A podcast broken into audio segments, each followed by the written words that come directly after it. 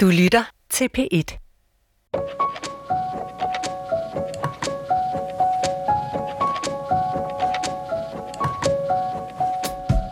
Mit navn er Anna Emma Havdal. Jeg er 32 år og uddannet manuskriptforfatter fra den danske filmskole. Jeg var fem år, da jeg fortalte min mors moster, at jeg gerne ville være forfatter, og hun var ved at falde ned af stolen, for den profession havde hun aldrig hørt et barn drømme om. Og så vidt jeg ved, er der heller ikke en eneste udøvende kunstner i min familie. Til gengæld er jeg vokset op med stor idoldyrkelse, da både min far og mor har mange helte inden for musikken. Jeg selv fandt en held i filminstruktøren Lars von Trier, da jeg var 6 år gammel og så Ride fra sofaen med mine forældre. Jeg var 10, da jeg så Idioterne på VHS, 11, da jeg så Breaking the Waves, og 12, da jeg så Dancer in the Dark i provinsbiografen Vi Bio. Dagen efter gik jeg på biblioteket og bestilte bøger om Lars von Trier og om at lave film. For bøger, tidsskrifter og Vi Bios sparsomme filmprogram var det nærmeste, jeg kunne komme filmproduktion og fortælling i den lille provinsby, hvor jeg voksede op. De lærere, jeg har stødt på igennem livet, sagde alle, at man skal kende nogen, der kender nogen, for at komme til filmen. Men jeg har aldrig kendt nogen. Og indimellem kan jeg godt misunde dem, der kommer fra familier med filmkunsten tæt på, fordi det føles som om, de måske har en særlig adgang til håndværket og til branchen, som jeg aldrig har haft. Så hvad betyder det at komme fra en filmfamilie? Og hvordan opfinder man sin egen identitet, når ens efternavn afslører, at man er i familie med succesfulde filmfolk? Det skal jeg tale med manuskriptforfatter Adam August om. Velkommen til Blod, Sved og Skabertrang. I denne her serie taler jeg med en række kunstnere fra min egen generation. Til fælles har de en erfaring med at finde rodfæste og skabe sig en identitet som kunstner. Og når ja, så har de noget, som jeg ikke har. Velkommen til dig, Adam August. Mange tak. Du er manuskriptforfatter og søn af filminstruktør Bille August. Din mor er psykolog, men tidligere skuespillerinde. Din bror Anders August er også manuskriptforfatter, og dine søstre Alba og Asta August er skuespillerinder, og i øvrigt døtre af skuespiller og instruktør Pernille August. Har I andre kunstnere i jeres familie? Det har vi faktisk, ja. På min mors side, der har jeg en øh, lille søster, som også går på øh, Statens Teaterskole i øh, Aarhus. Så har jeg også en lillebror, som også er filmfotograf. Og øh, så har jeg min bedstefar, som døde her i lige en nytår. Han har jo siddet her på P1 i mange år. Frederik Dessau, og, og, og, øh, og haft, jeg tror hver søndag havde han nogle timer her skrevet bøger og lavet teater og, og alt muligt. Og så tror jeg også, at min bedste mor var for største en gang skuespiller. Øhm, så jeg pakket godt ind øhm, på alle kanter, må man sige. Hvordan har det påvirket din vej ind i filmbranchen? Jamen altså, det, jeg begyndte jo at lave film ret sent, øh, og, og har haft det sådan hele mit liv, at ej, Altså, jeg havde sådan overvejet det i mange år, men jeg var sådan, ej, det gider jeg kraftede mig ikke. Alle de andre laver film, og, og det er simpelthen for klichéagtigt, hvis jeg også går ind i det. Men jeg havde lyst til det, og jeg, jeg var fascineret af, af måske ikke så meget film, mediet, men mere det med at fortælle historier. Øh, det har jeg altid, har jeg altid haft lyst til. Øh, så har jeg prøvet alle mulige andre veje ind i, i historiefortællingen, øh, men, men det har ligesom ikke rigtig været så tilfredsstillende. Så jeg kom sent ind i det, og, øh, og det var, i starten ville jeg ikke rigtig sige det til nogen, fordi jeg synes, det var lidt pinligt, at jeg også skulle være en til i rækken, ikke? Men, men jeg kunne ligesom ikke, jeg havde så meget lyst til det. Men der, kommer, der, der var også noget mere til det, som vi måske kommer ind på senere. Hvorfor tror du, at det er sådan lidt pinligt på en måde at ville lave det samme som ens forældre? Mm, jeg tror altså mere, det var mere fordi, at jeg synes, det var sådan lidt, måske lidt uopfindsomt. Eller sådan, hvem er jeg så i alt det her, ikke? Øh, vil jeg bare være ligesom alle de andre, agtigt, ikke? Øh, men jeg har virkelig prøvet mange andre ting. Det lå bare stadig i baghovedet på mig. Ja, jeg har prøvet, jeg har prøvet mange gange at, at, at, at, at nå det på alle mulige andre måder, ikke? Det jo bare meget sjovt, fordi For mig var det på noget omvendt, for jeg hele tiden fik at vide, åh, det er svært, det du mm. vil. Det er godt nok svært. Ja. At jeg tænkte, nogle gange havde det måske været lidt nemmere, hvis det bare var ligesom i gamle dage, hvor man ligesom blev det samme som ens forældre. Mm. Og nu er det som om, nu har tiden ændret sig. Nu har vi især sådan min generation et ret stort behov for at øh, gøre noget andet end Mm. vores forældre og frigøre os fra den identitet, som bliver pålagt os øh, af vores familie.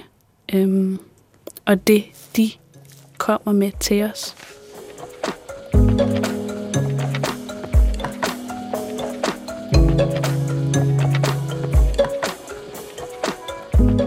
I har ret meget øhm, succes alle sammen. jer børn i familien.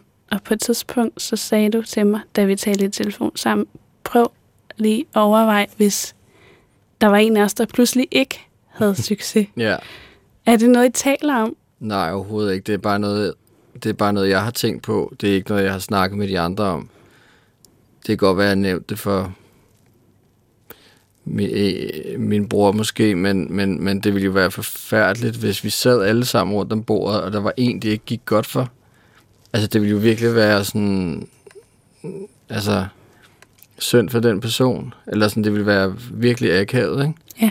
Og det er jo ikke, fordi vi sidder og snakker om film og snakker om arbejde, når vi er sammen faktisk overhovedet, selvom der er mange, der, når vi sidder om bordet, så har vi jo alle sammen en eller anden, så arbejder, arbejder vi jo alle sammen på, på en eller anden måde på et af de store projekter, der er i gang. Men, men vi snakker aldrig rigtigt om arbejde. Det, det, det er som om, at det er sådan blevet sådan lidt, jeg ved ikke om det er en selvfølge, men det er jo sådan, det er blevet sådan en, der er en ret afslappet stemning omkring det i hvert fald. Og jeg tror, når vi er sammen, så gider vi ikke snakke arbejde. Det er mere sådan, at vi, vi er mere bare sammen, ikke? Og Mm. snakker om ligegyldige ting. Det er sjovt, fordi det var jo faktisk et af mine spørgsmål til dig. Ja, øhm, om hvordan I taler om håndværket hjemme hos jer. Fordi øhm, jeg skal jo forklare mine forældre alt, og da jeg kom ind på filmskolen, måtte jeg forklare min far, hvad en manuskriptforfatter egentlig laver. mm. Og jeg sagde, øhm, det er manuskriptforfatteren, der skriver, hvad de gør og siger. Og det kunne han slet ikke forstå, fordi er det ikke skuespilleren? Mm. der gør det. Øh, nej, de, de siger ligesom noget, der står på et stykke papir. ja. Jamen, hvad laver instruktøren så? Og på en eller anden måde gik det op for mig, at det var ret svært for mine forældre egentlig at forstå, hvordan filmproduktion hænger sammen, og hvor mange led der er i det. Og nogle gange savner jeg at kunne tale, i min, tale med min familie om, hvad det er, jeg egentlig laver på et andet plan. Mm. Og det er også egentlig der i noget af min misundelse på dig ligger, at du har en familie, der per automatik forstår, hvad det er, du sidder med. Mm. Men, men I taler ikke om håndværket. Ikke rigtigt. Altså, jeg, der er sådan en latent forståelse af de svære processer, det er at skabe en, en film eller en tv-serie, fordi det man er så mange af. Ikke? Det er jo meget, meget psykisk hårdt. Og, og det er der sådan en forståelse for, som er ret rar. At man kan ligesom læne sig op af hinanden, og når du er der, og når du laver det der lige nu, og, og, og du sidder og skriver femte draft, og, og det fungerer stadig ikke helt. Og, men jeg synes ikke, jeg tror, vi alle sammen har sådan en lidt forskellig tilgang til det. og Sådan, sådan er det jo at være forfatter. Man finder sin egen metode. Der er selvfølgelig en masse ting, man kan lære. Der er jo noget, man kan lære, så er der noget, man ikke kan lære, ikke? som man ligesom selv må finde ud af. Øhm, men, men jeg synes, at der er sådan en, en fælles forståelse og en fælles respekt omkring, at det, det der i sidste ende virkelig holder, det, det den der disciplin og den der hårde, det der hårde, hårde arbejde i lange, lange perioder, som det kræver, ikke? Det er der måske også en større øh, forståelse for hjemme i din familie. Jamen, det er der nemlig. Ja. Og det, det er jo ret fedt. Mm. Altså, at man forstår bedre, hvorfor hinanden er udmattet, Ja. efter at have været på optagelse. Eller har bare har siddet i storyline-rum i en måned. Eller sådan noget, ikke? Øhm, eller sidder og skriver på nogle af de sidste shooting drafts på, på, på et projekt, som udadtil ser rigtig fedt, fedt ud, men som man er begyndt at have, fordi man bare er så træt af det, fordi man sidder på andet år og, og, og slår hovedet ind i muren, ikke? Fordi det der specielt på tv-serier, halvdelen af tiden sidder man jo bare og knalder hovedet i muren, ikke? og det virker ikke, og det er svært, og det er frustrerende, og, og, og, og, og det er jo sådan en rutsjebane op og ned. Det er sådan et, et, et psykologisk maratonløb, mm. øhm, man løber, ikke? Så det, det, det, det er meget rart, men, men øh, vi sidder ikke sådan og nørder film og nørder øh, struktur og nørder karakterbuer og tematikker, alt de der ting. Altså, nogle få gange har, har jeg læst med, altså min far eller min bror spurgte, vil du ikke læse det her, se hvad du synes, men det er ikke noget, der sker tit, mm. vil jeg sige. Og hvad så, når I ser andres ting? Øhm, for det er også en ting, vi diskuterer meget hjemme hos mig, om noget er godt eller dårligt håndværk. Ja. Og øh, jeg har en helt, helt anden mening om det, end mine forældre, som ser på nogle andre ting som publikum. Og jeg er måske også lidt arbejdsskadet.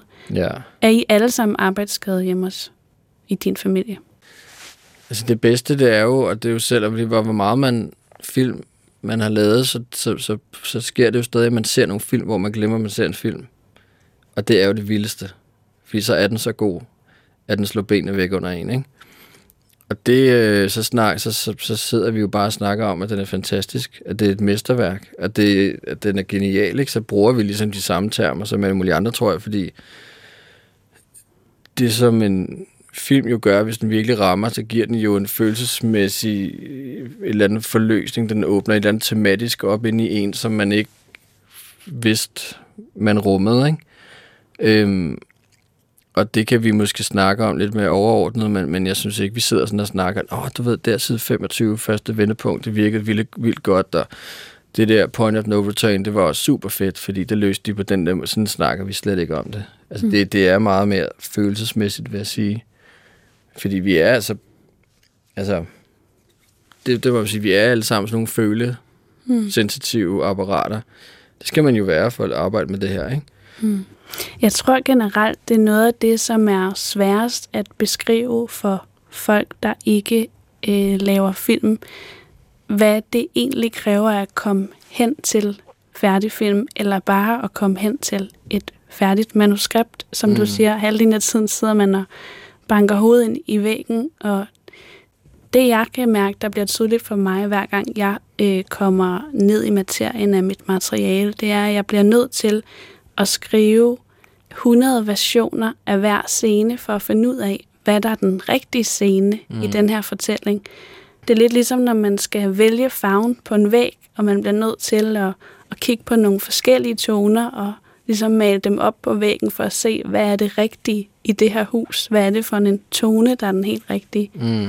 Og det er den bedste måde, jeg kan forklare det på.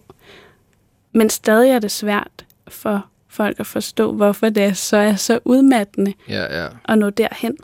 Jeg synes, det hjælper at sige til folk, at prøv at forestille dig at, at, at, at, at skrive en roman, og så skulle skrive den om 30 gange.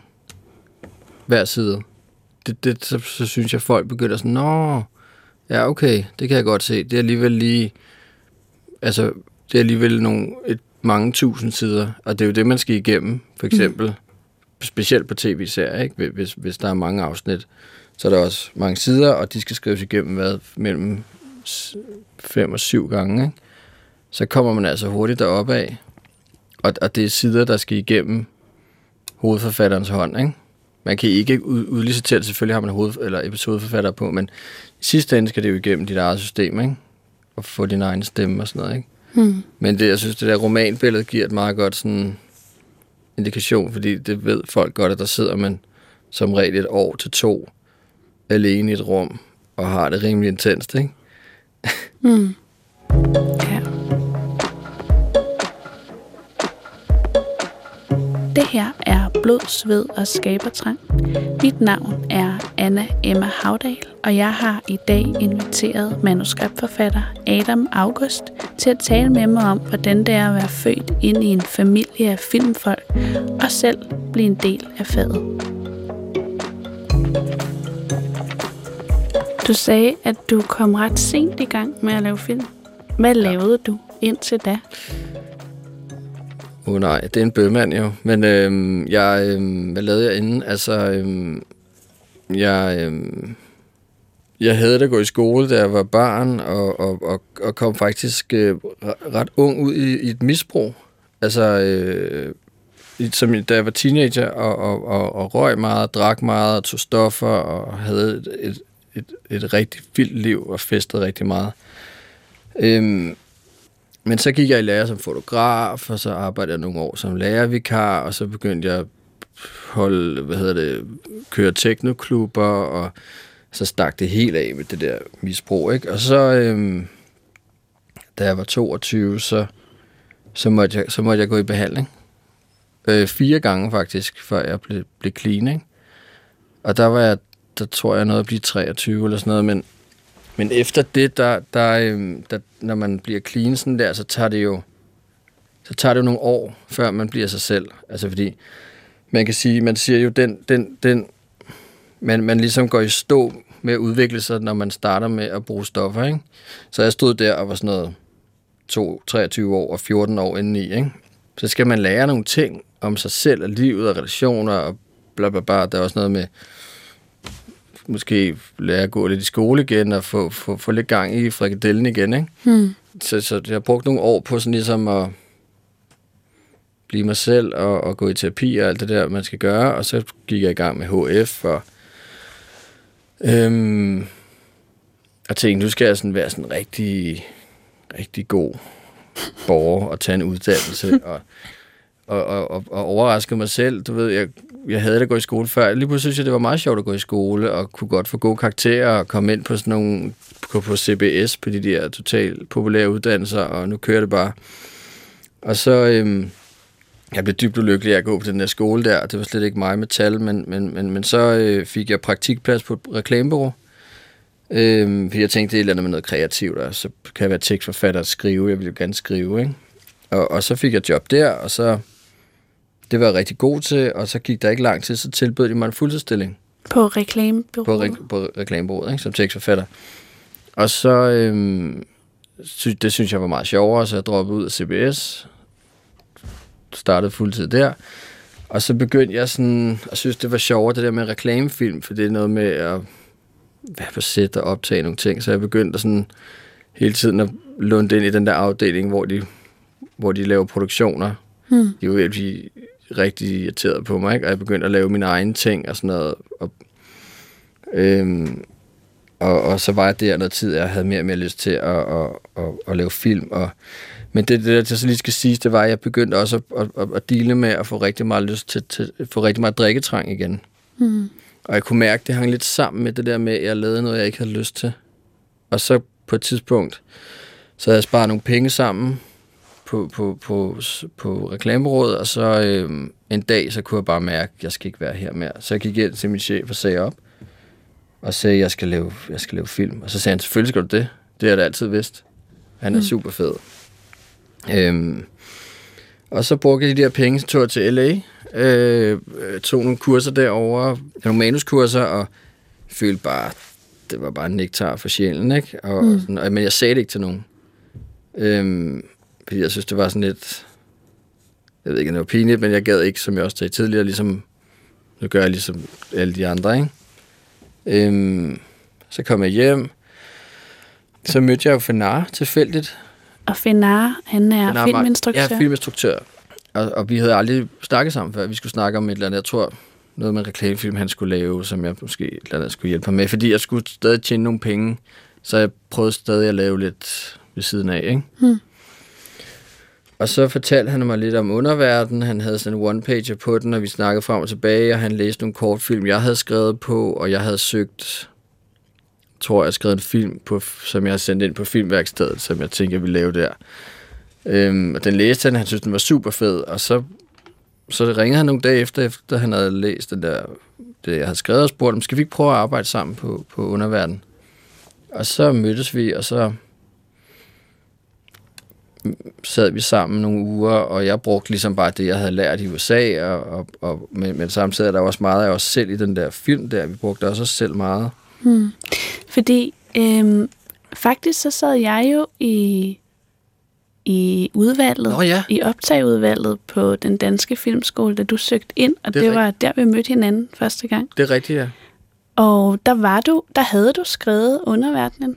Ja, der havde, det, det, det der, vi, vi mødtes jo der, så skrev vi en ansøgning til instituttet, fik penge, skrev manuskript, måske første anden draft, det kan jeg ikke huske. Og så øh, søgte jeg ind på skolen, men der vidste vi jo ikke, om den ville gå i produktion. Vi havde ikke fået den greenlightet endnu. Oh, Så jeg vidste jo ikke der, om jeg kunne skrive rigtigt eller ej, eller mm. om, det, om jeg bare havde været heldig. Mm. Altså du ved, men i starten, man ved jo ikke, om man kan. Man må bare prøve, ikke? Ja. Øh, og så skal jeg lige sige, øh, i mellemtiden fik jeg også afslag på øh, filmværkstedet, øh, men fik støtte for spillefilmen. Det var meget sjovt. Filmværkstedet, øh, kan jeg lige fortælle lytteren, er sådan et talent, en talentudviklingsordning på Ja. ja. DFI, som er, når man øver sig, og konsulentordningen er ligesom for de voksne, trænede og øvede spillere mm. i filmbranchen. Og du har så ligesom gået den omvendte vej, kan man sige. Ja, jeg kom lidt baglæns ind i det, kan man sige, men jeg tror ikke, den havde fået penge. Jeg tror ikke, den fik penge på grund af mit efternavn. Det tror jeg heller ikke. Altså, jeg tror ikke på, at hvis det var det, du mente. Det var slet ikke det, Ja, jeg nej, det ville bare hen. fordi, vi snakkede om det tidligere. Men Mm. Nå ja, så søgte jeg ind på skolen. Du kom også ind, Jeg kom ind. men så skete der noget. Så skete der noget. Øhm, jeg begyndte, og, og, og jeg, havde jo, jeg havde jo underverden kørende ved siden af. Ikke? Den, var jo, den gik jo så i produktion. Der, der jeg startede. Ikke? Øhm, og så begyndte jeg også at skrive nogle andre film til nogle andre, der gik ud for skolen, og, og folk sådan begyndte lidt at opdage, at jeg kunne skrive. Øhm, og så begyndte folk at ringe, skal jeg lige love for. Fordi der er jo, det er jo vigtigt lige at understrege, for, lige for tiden, på grund af alt det streaming, øh, alle de platforme, der laver serier nu, så er der jo en kæmpe, kæmpe, kæmpe mangel på manuskriptforfattere. Ja. Altså, det, det, det er helt vildt, ikke? Øhm, de kunne uddanne øh, nærmest 20 hver andet år ude på filmskolen, ikke? Det, så tror jeg måske, vi vil være der, ikke? Mm. De uddanner 6 hver andet år, ikke? Ja. Øh, og så øhm, gik jeg der, og jeg skrev rigtig meget udenfor, og folk begyndte at ringe, og, og så skal jeg også lige sige, at jeg også fik et barn, jeg gik der. Så, Mm. mm. så, så da jeg fik barn i hvert fald, der blev jeg lidt mere, hvad hedder, sådan, hvad hedder det, selektiv med min tid, fordi jeg havde ikke lige så meget, som jeg havde før.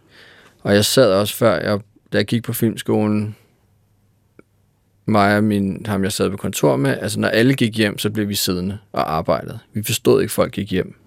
Det var vi ret chokeret over. Vi var faktisk lidt fornærmet over det. Fordi var sådan, nu er vi kommet ind på den her uddannelse, eliteuddannelse, det er det vildeste i verden, så skal vi da arbejde, så er det jo 10 timer i døgnet non-stop, ikke? Og, øhm, og, og så, når man sidder og arbejder så meget, så får man jo også produceret rigtig meget, ikke? Så jeg kunne også, jeg skrev jo også meget mere, end skolen kunne nå at forholde sig til, og, og, og en, en, en, der kunne nå at blive produceret på skolen også, og jeg skrev også meget større formater, end skolen kan, kan producere, ikke? Mm. Øhm, altså formater, det er jo, skal lige sige, det er længden på øh, film eller, filmen eller, eller serien, ikke? Ja, på, på filmskolen, der er det primært øh, kortfilm og novellefilm, og det man kalder langfilm, som er sådan noget 50 minutters formater, Ja. som man kan producere, simpelthen fordi det tager så lang tid at lave mm. film.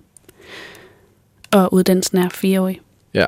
Du nåede at gå der i to år, ikke? Nej, et år. Et år. Øh, men, men så ringede de fra, fra Drama, det er Drama, søndag kl. 20, og spurgte, om jeg ville skrive på Bedrag 3. sæson.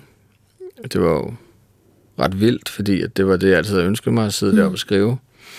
Det er jo nok måske noget af det vildeste, man kan gøre som forfatter i Danmark i hvert fald.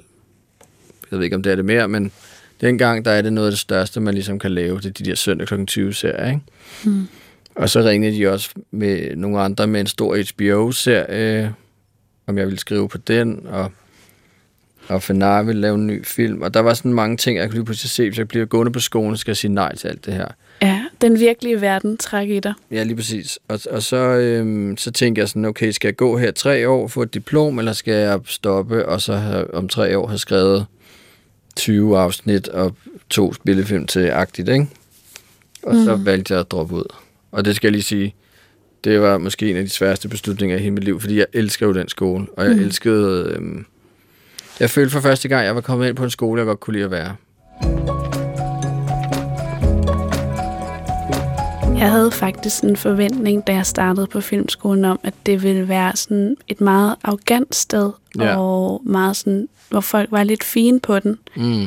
Øhm, men jeg havde jo heller ingen erfaring overhovedet med film, da jeg kom ind på filmskolen. Jeg havde aldrig skrevet en film, eller været lavet en film, eller været med i noget. Øh, jeg kom ligesom mere med noget teatererfaring. Mm. Så filmskolen var min eneste filmopdragelse overhovedet. Mm.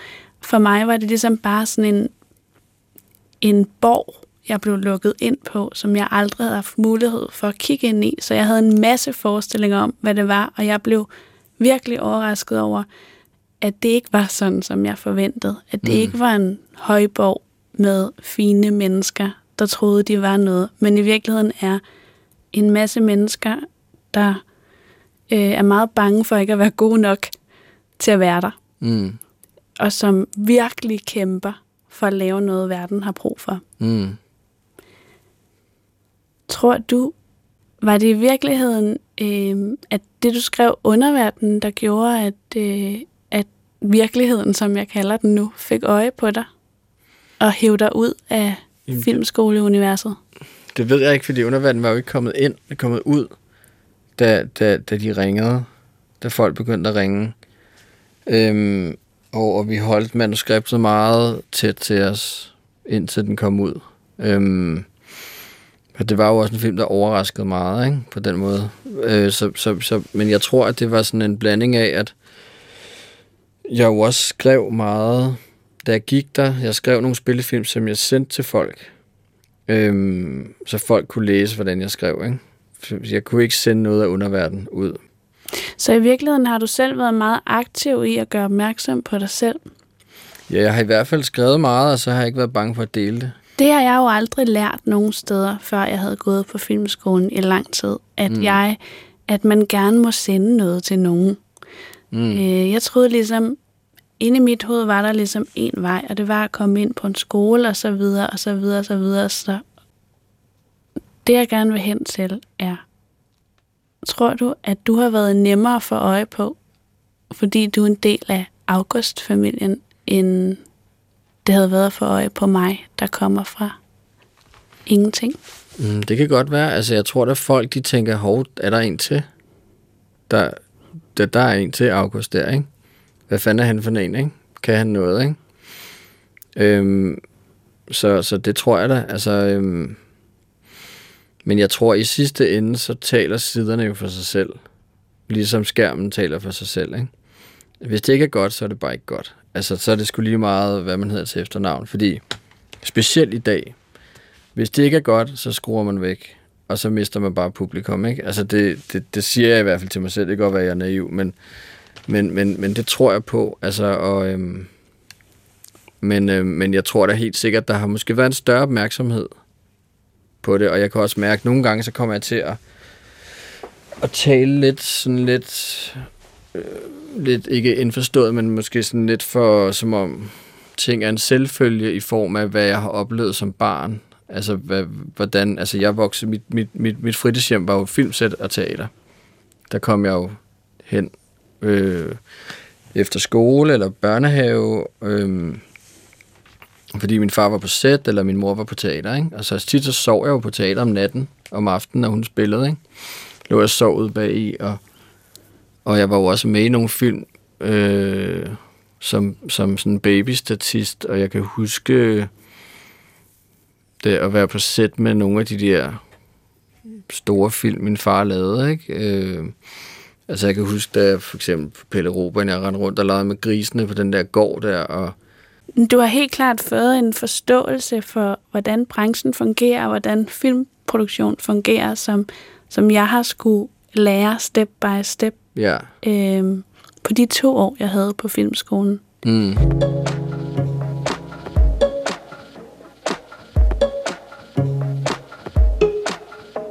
Mit navn Anna Emma Havdal, og min gæst her i Blod, Sved og Skabertrang denne gang er manuskriptforfatter Adam August. Når jeg har lavet noget, så synes min morfar, det er fuldstændig fantastisk. Og det er ligegyldigt, hvad jeg laver, så synes min familie, det er mega godt, også selvom det er sindssygt dårligt. Er det sværere at få anerkendelse i din familie for noget, man har lavet, når nu I har lidt mere tjek på håndværket, end mine forældre for eksempel har? Mm, Det er det nok. Altså, jeg tror, hvis man laver noget dårligt, så tror jeg ikke, de siger, det var fandme fedt. Det er meget betryggende, faktisk. Jamen, jeg synes, det er rart. Jeg, jeg kan godt lide, at man kan være ærlig over for hinanden og, og ligesom snakke hen over det, ved, det der formelle sprog, ikke? Altså, fordi at, at, at, at, at altså, hvad kan man sige, filmen, scenerne, de taler jo for sig selv. Altså, hvis, hvis det er noget lort, så er det noget lort, og så må man æde den. Altså, det skal man fandme også lære som professionel filmskaber, at lærer lyver ikke, og det er altså uanset, hvor, hvor, hvor mange år man har på banen, ikke? Og sådan er det jo med alle former for, for alle, alle medier, og når det så endelig kommer nogle, et kompliment, så er det et meget subtilt kompliment, vil jeg sige. Så kommer den ind fra højre i en anden sætning. Det er ikke sådan, nu skal du høre, det var fandme fedt det der. Altså det bliver sådan, det bliver også gjort meget konkret, hvad der var fedt. Mm. Og det synes jeg er rart. Og jeg er altid enig. Vi talte lige kort om det der med behovet for at frigøre sig for den identitet, man har med hjemmefra. Da du så valgte ligesom at gå ind i filmen, og selvom det var lidt kliché, fordi det gjorde hele familien, havde du så et behov for i det, du skrev, ligesom at også frigøre dig fra den slags film, din far laver? Nej, faktisk ikke. Jeg var, jeg var sådan... Øhm, jeg skal lige sige, det, det, det første, der jo skete, da jeg begyndte at skrive, det var, at jeg kunne mærke, at jeg... Det fjernede min drikketrang. Så, så, så på en eller anden måde, så var der også sådan... Det, det, det signal til mig var, at ligesom, du har ikke noget valg. Du skal gøre det her, hvis du vil leve et fedt eller et, et godt liv, uden mm. alt det der stimulans, ikke? Øhm, men, men, men øhm, jeg har aldrig ringet til nogen fra min familie og spurgt om en et job på en produktion, eller på, øh, eller sådan, jeg, jeg brugte dem slet ikke der i starten der, eller det gør jeg stadig ikke. Men så ned i det ned i materien. Ned. Ja, men det ved jeg ikke, det kom bare sådan meget naturligt, altså jeg er jo bare en vild god crime-forfatter, og det, det tror jeg kommer fra min øhm, lidt øh, brode fortid. Ja. Altså, og øhm, alt det, jeg laver nu, det er slet ikke for at tage afstand fra nogen, faktisk. Øhm, selvom, altså, det, det, det, det, det, som min far laver, det som min storebror laver, det som jeg laver, er jo meget, meget forskelligt. Og jeg synes, der er en klar signatur på det hele, ikke? Mm. Øhm, og, og hvis jeg begyndte at lave stor episk periodedrama, så ville det måske være lidt sådan... Så ville det måske blive lidt underligt, ikke? Mm. Øh, men det er ikke... øh, Det er ikke der... Det det, det, det er ikke der, mine styrker ligger overhovedet. Mm. Jeg taler jo også sådan lidt ud fra øh, sådan nogle mere generelle fordomme, som jeg prøver at teste på dig. Mm. Det betyder ikke nødvendigvis, at det er min egen fordom. Men noget af det, jeg oplever, når jeg går ud i verden og taler med folk, der ikke helt forstår processen i det, jeg laver, er jo også, at det er noget, vi finder på. Ja. Så når jeg spørger dig, øh, om, om du har haft et behov for at frigøre dig fra den slags film, din far laver for eksempel, så det er jo egentlig velvidende, at jeg godt ved, det ikke er så nemt, at man bare lige skriver noget andet end nogen andre, fordi vi skriver meget mere med kroppen. Mm. Det gør jeg i hvert fald. Det ved jeg, at du også gør. Mm. End med hovedet. Og man kan ikke styre, hvad der kommer ud altid. Mm. Og det er jo meget sådan en fornemmelse af, mm, når jeg skriver i hvert fald, at det her, det virker. Her kan jeg, jeg kan mærke, at jeg selv øh, føler noget, Mm. når jeg skriver de her ord. Mm. Nu må jeg have fat i noget. Og, og jeg kan også mærke, når det ikke er på vej den rigtige vej hen, så er det, så, så er det hårdt, så er det simpelthen for hårdt at skrive, eller der, der er noget, der, der er for mange bum på vejen, eller, Eller skriveblokering. eller en Den kommer der, synes jeg. fuldstændig... Hvis man distancerer sig fra materialet. Ja. Så rammer man side 20, bum, så går man i stå. Og tror, at ens karriere er færdig. Jeg er jo meget optaget af karakter, Ja, og derfor bruger jeg meget energi på at skrive scener, øh, bare for at lære karaktererne at kende, hvordan bevæger de sig i forhold til hinanden. Hvad er det for et ordforråd, de her karakterer rummer i Mm. forhold til hinanden også, og hvordan er den her karakter sammen med sin mor i forhold til, hvordan hun er sammen med sin bedste veninde osv. Mm. mm. Så der er rigtig meget af det arbejde, jeg sidder og laver, hvor det blindgyder, Mm. øh, som i virkeligheden er en måde at komme tættere på mine karakterer. Mm. Og det er jo også fordi alt, hvad jeg laver, er bygget op omkring relationer, og er altid karakterdrevet. Jeg er super dårlig til plots. Altså alt det, du er god til, det er jeg faktisk virkelig, virkelig dårlig til. Jeg tror, jeg, øh, jeg tror, jeg hader det lidt. Plot. Ja. Hvorfor? Jeg er bange for mekanik. Ja. Det står godt. At blive distanceret fra karaktererne. Ja. Ja. Øhm, måske, Adam, kan du lige forklare, hvad et plot er? Ja, altså jeg vil sige, altså man snakker jo, eller de termer, jeg bruger, og den skole, jeg er uddannet i, så snakker man jo om sådan hovedsageligt A- og B-plot, ikke? A-plottet er det, som man typisk vil sige er hovedplottet, altså for eksempel i underverden, hovedkarakteren vil dræbe ham den onde, der har dræbt hans bror, ikke? Det er jo ret simpelt. A-plot er altid meget, meget simple. Så er der B-plot, som er alle relationshistorierne, som tit er kærlighedshistorien i den store, hvad hedder det, i det store A-plot, ikke? Mm. Men det er jo også i B-plottet karakterer, hele karakterarbejdet ligger. Så plottet er historiens bevægelse, Ja, det er hovedkonflikten. hovedkonflikten. Den gode mod den onde, hvis man skal være sådan lidt pappet, ikke? Ja.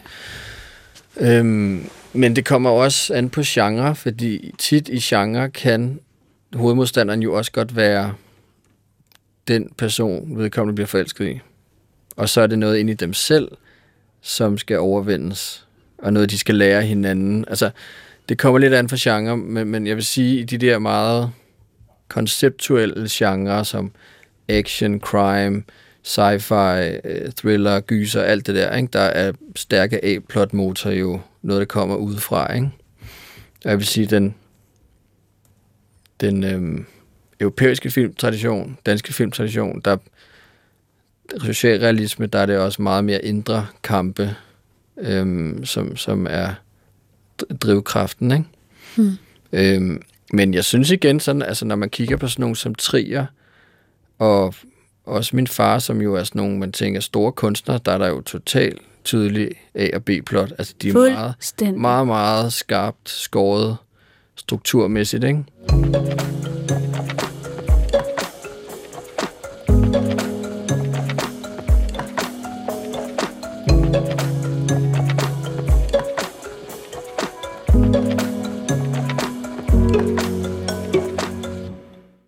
Da jeg havde lavet den der øh, kortfilm, øh, som jeg også instruerede, så øh, fik jeg en masse dejlige episodeforfatterjobs, hvor jeg skrev episoder på forskellige tv-serier.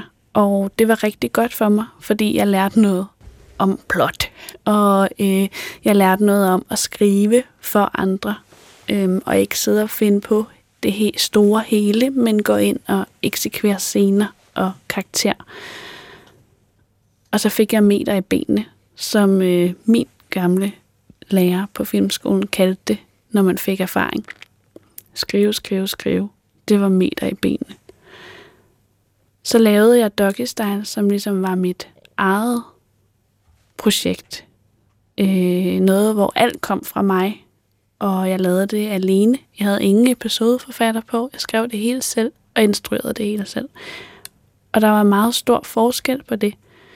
Jeg oplevede, at det var faktisk frisættende at skrive episoder i forhold til at sidde med det store hele ansvar selv. Og jeg havde rigtig meget angst. Ikke skriveangst, men fysisk angst i den periode, hvor jeg første gang prøvede at lave noget, som var helt mit eget. Mm. Jeg ved, du har jo skrevet øh, rigtig mange episoder på Ja. Bedrag 3, for eksempel. Og så er du i gang med noget nu, som er dit eget projekt, som du skriver alene, Også her på DR. også her på DR. Mm. Hvad for nogle forskelle på de to ting oplever du? Det projekt, jeg har her nu, jo, det, det er jo en, øh, en serie på, øhm, jeg tror, samme format som Doggy Style, ikke? 8 gange 20 eller hvad, hvad, hvad det Doggy er. Det er også 20-25 ikke, minutter. Ja. Det synes jeg også var enormt rart at komme ned øhm, og skrive på, på et kortere format, ikke? I, i stedet for at skrive øh, en times, 10 gange en time, ikke? Øhm, men øh, det var også et meget personligt projekt, øh, hvor der er rigtig meget mig i det. Øhm, det. Det handler om to unge, der kommer i behandling. Ligesom jeg selv kom i behandling, så bliver de forelskede.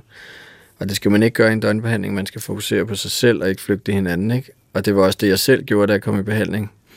Øhm, jeg, tog, jeg, jeg tog i behandling der første gang, og så blev jeg forelsket i sådan en striber fra Canada, og så skrev vi hjem sammen, og det endte ikke særlig godt. Men det er åbenbart lige efter bogen, men øh, det er en anden historie. Hvad hedder det? Men, men øh, det, det den historie bygger på. Øhm, de her to bliver så derovre og prøver at få det til at fungere. Ikke? Så det er en kærlighedshistorie.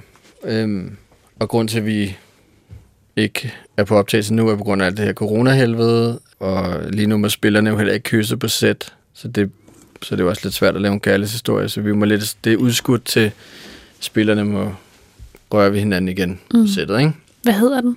Den hedder Alt er hvidt, øhm, som handler om, tematikken ja, handler om, at, at, at perfektion fører til destruktion, som jeg synes er ret relevant blandt unge i dag. Ikke? Ja. Øhm, Kan du mærke, at, at du har investeret på en anden måde, end du plejer? jeg kan mærke, at jeg synes, at, se, at, at jeg har meget mere scenerne inde under huden. Hver scene kender jeg jo subteksten fra A til B. Altså, jeg ved, hvad der foregår i hver scene. Og nu har jeg prøvet at instruere noget af det. Vi har lavet nogle testscener, ikke? Og jeg er sådan til stede i materialet på en helt anden måde. Skal du selv instruere serien? Jeg instruerer det også selv, fordi jeg tænker lige, den der, den er så personlig, så den, jeg kan ikke rigtig give den til andre, føler jeg, fordi Mhm. mm. det der med, se, med, med, med, med historie og misbrug bliver så klichéagtigt altid, og det er så sjældent, man ser nogen, hvor man kan mærke, at der er en rigtig misbruger bag, og fortælle alle de nuancer, som man normalt ikke ser, ikke? fordi det ender jo altid noget med sådan en eller anden, der sidder på en bænk og har det hårdt, og øh, du ved, ikke går i bad, og du ved, det er det her ikke. Er det det Og- første, du instruerer? Ja, sådan i, hvad kan man sige, det er det første, der skal ramme en, en, en platform på, på, som DR, ikke? Mm. Jeg, jeg har kun instrueret, prøvet lidt på skole og sådan lavet lidt selv. Mm. Øh, lavet noget en kortfilm og sådan noget, ikke? Inden jeg kom ind på skolen, men, men jeg synes, det er meget befriende at lave det kort format, men man kan sige så alligevel, så står man altså også med det hele selv, ikke? Du selv skal skrive det hele, og selv instruere det hele, ikke? Man står virkelig Og der er ikke en hovedforfatter, der er ikke en, en anden, man kan spørge. Nej, det er jo ikke, det er jo din vision, og ja. det er jo din historie, og det er jo ligesom, alle spørger dig om alle spørgsmål, ikke? Mm. På en måde, så er der større prestige i at lave noget selv, end at skrive for andre. Men jeg synes også, det er meget sværere at lave noget selv, end at skrive for andre. Og jeg tror, det handler om, at så er det jo mig, der skal afsløre mine hemmeligheder. Mm. Og det er en del af min identitet, der bliver afsløret igennem historierne og karaktererne og de filmiske universer.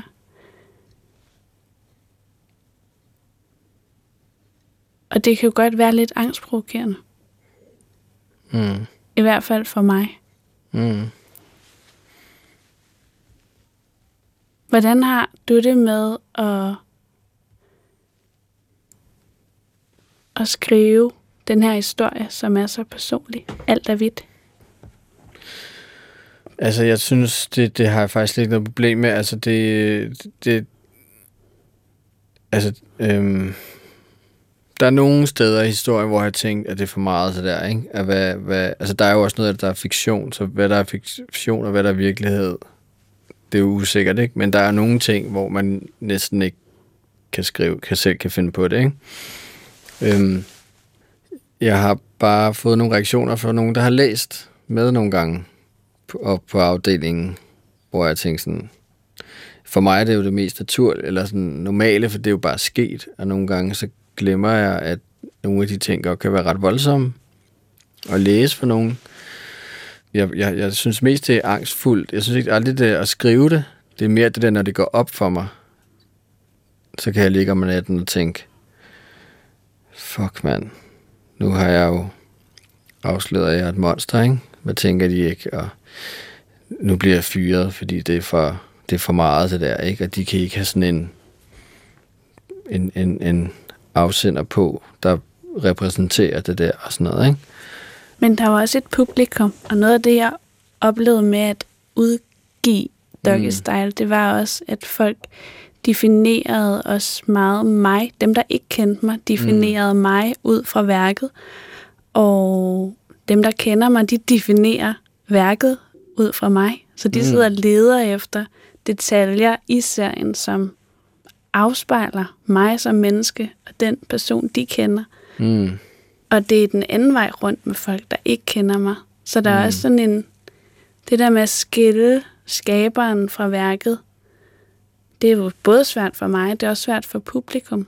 Mm. Så der er jo enormt meget identitet i at sende noget ud. Mm. Tænker du over, hvad for en identitet du har som kunstner i det, du skriver? Overhovedet ikke, faktisk. Altså, jeg har lært med årene, hvad jeg er god til, hvad jeg ikke er god til. Men, men jeg har svært ved at sætte finger på, hvad der er min signatur, hvis du forstår, hvad jeg mener. Altså, mm. øh, alle fatter har jo en signatur på en eller anden måde, en stil og et tempo og en tone og nogle tematikker, de arbejder under, ikke? Tit i hvert fald. Men, men man ændrer sig jo også efter hver projekt. Altså et, et godt projekt en, lærer man jo også sig selv bedre at kende igennem og forløser nogle ting. Og så, så det er sjovt, hver gang jeg har skrevet en, en, en, et, et, en større ting, så kan jeg slet ikke forestille mig at skrive det igen. Noget, der minder om det. Så er der lige pludselig nogle andre ting, der optager mig. Så er der noget andet, der er sket i mit eget liv, som jeg kan putte ind i det. Og i virkeligheden er det jo noget af det, som man lærer på filmskolen. Det er jo at finde ud af, øh, hvor ens forser er henne. Hvad man er god til, hvad man er dårlig til. Det er også derfor, at der er sådan et øh, lukket miljø på filmskolen. Det er jo med vilje, at man ikke sender alt muligt øvelsesmateriale ud, så folk kan begynde at vurdere en allerede, imens man er ved at blive skolet. For mig virker det bare som om, at du har været så hurtig til at finde ud af, hvad der virkede for dig som forfatter, og hvad det er for nogle ting, du var du er optaget af, på trods af, at du kom så sent i gang? Jamen, jeg tror også bare, det er fordi, at øh, jeg tror, der er sådan flere ting, men jeg kom jo sent i gang, så da jeg endelig kom i gang, så var jeg virkelig, virkelig sulten. Altså, jeg skrev, sad og skrev 10 timer om dagen i lang, lang tid, ikke? Og skrev også rigtig, rigtig meget lort, ikke? Men, men øhm, det gør jeg stadigvæk. Men, men hvad hedder det? Øhm, men det kombineret med, at jeg selv på grund af det der, alt det der misbrug, og har prøvet at, at, at udvikle mig som menneske, tror jeg, at der forstod jeg ret hurtigt, hvad struktur er. Det er jo egentlig bare rækkefølgen, en karakter udvikler sig i. Og som jeg ser i historie, så er, så er det jo bare mennesker, der udvikler sig under ekstremt, ekstremt hårdt pres i en eller anden tematisk kontekst, der er interessant. Ikke? Det er jo egentlig bare det, der ligger under linjen. Ikke? Øhm, øh, og, og, øhm, og det gjorde ligesom, da jeg ligesom så det der, så var det sådan, ah, det er det der. Så forstod jeg lige pludselig, alle, altså forstod jeg lige pludselig, hvad det var håndværket. Øhm, og, og, og det der med selv at have prøvet at gennemgå det, det tror jeg bare har været en stor gave.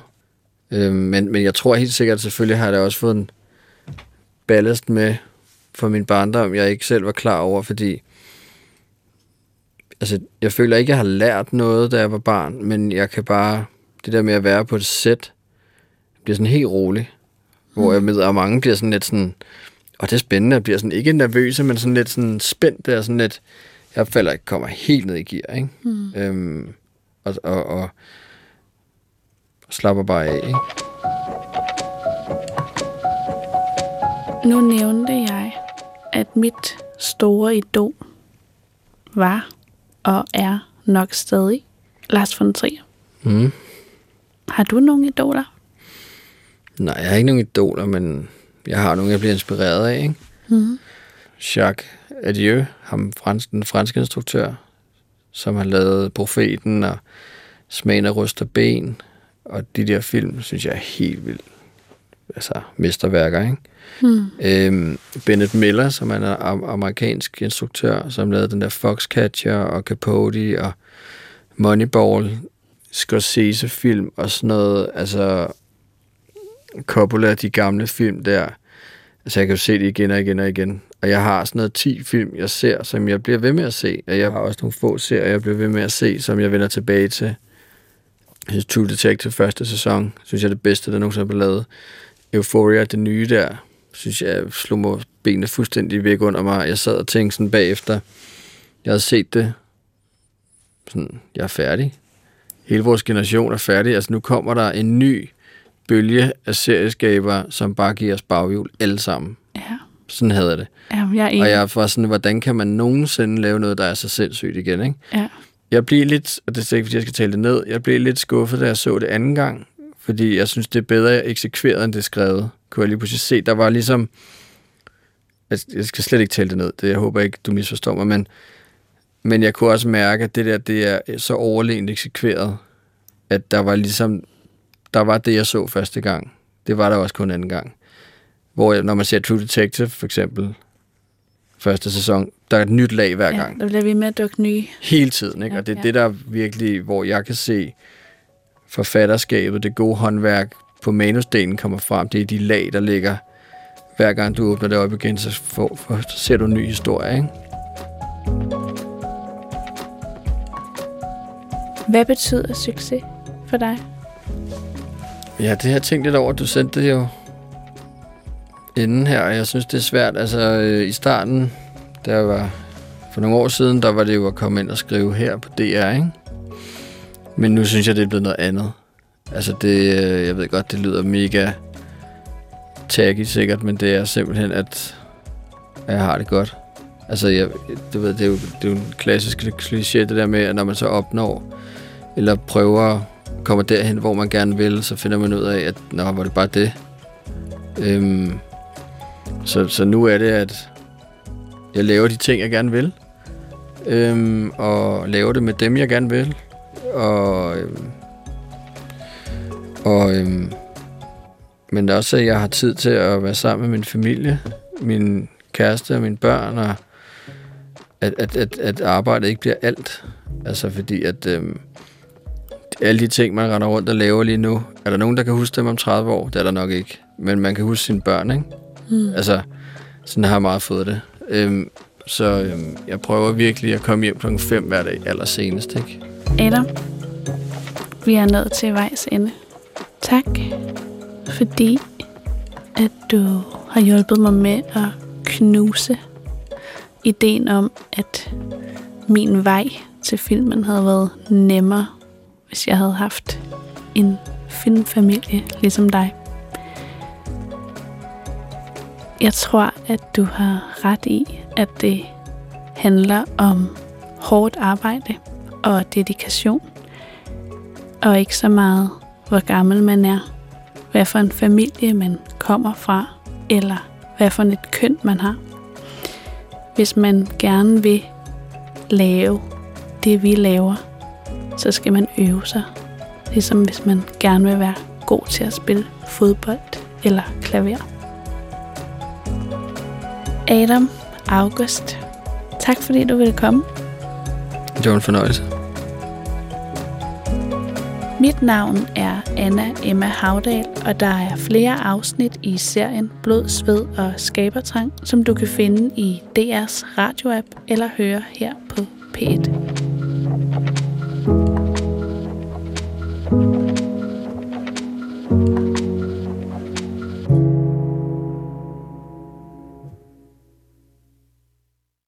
Du kan høre flere P1-podcasts i DR's radio-app.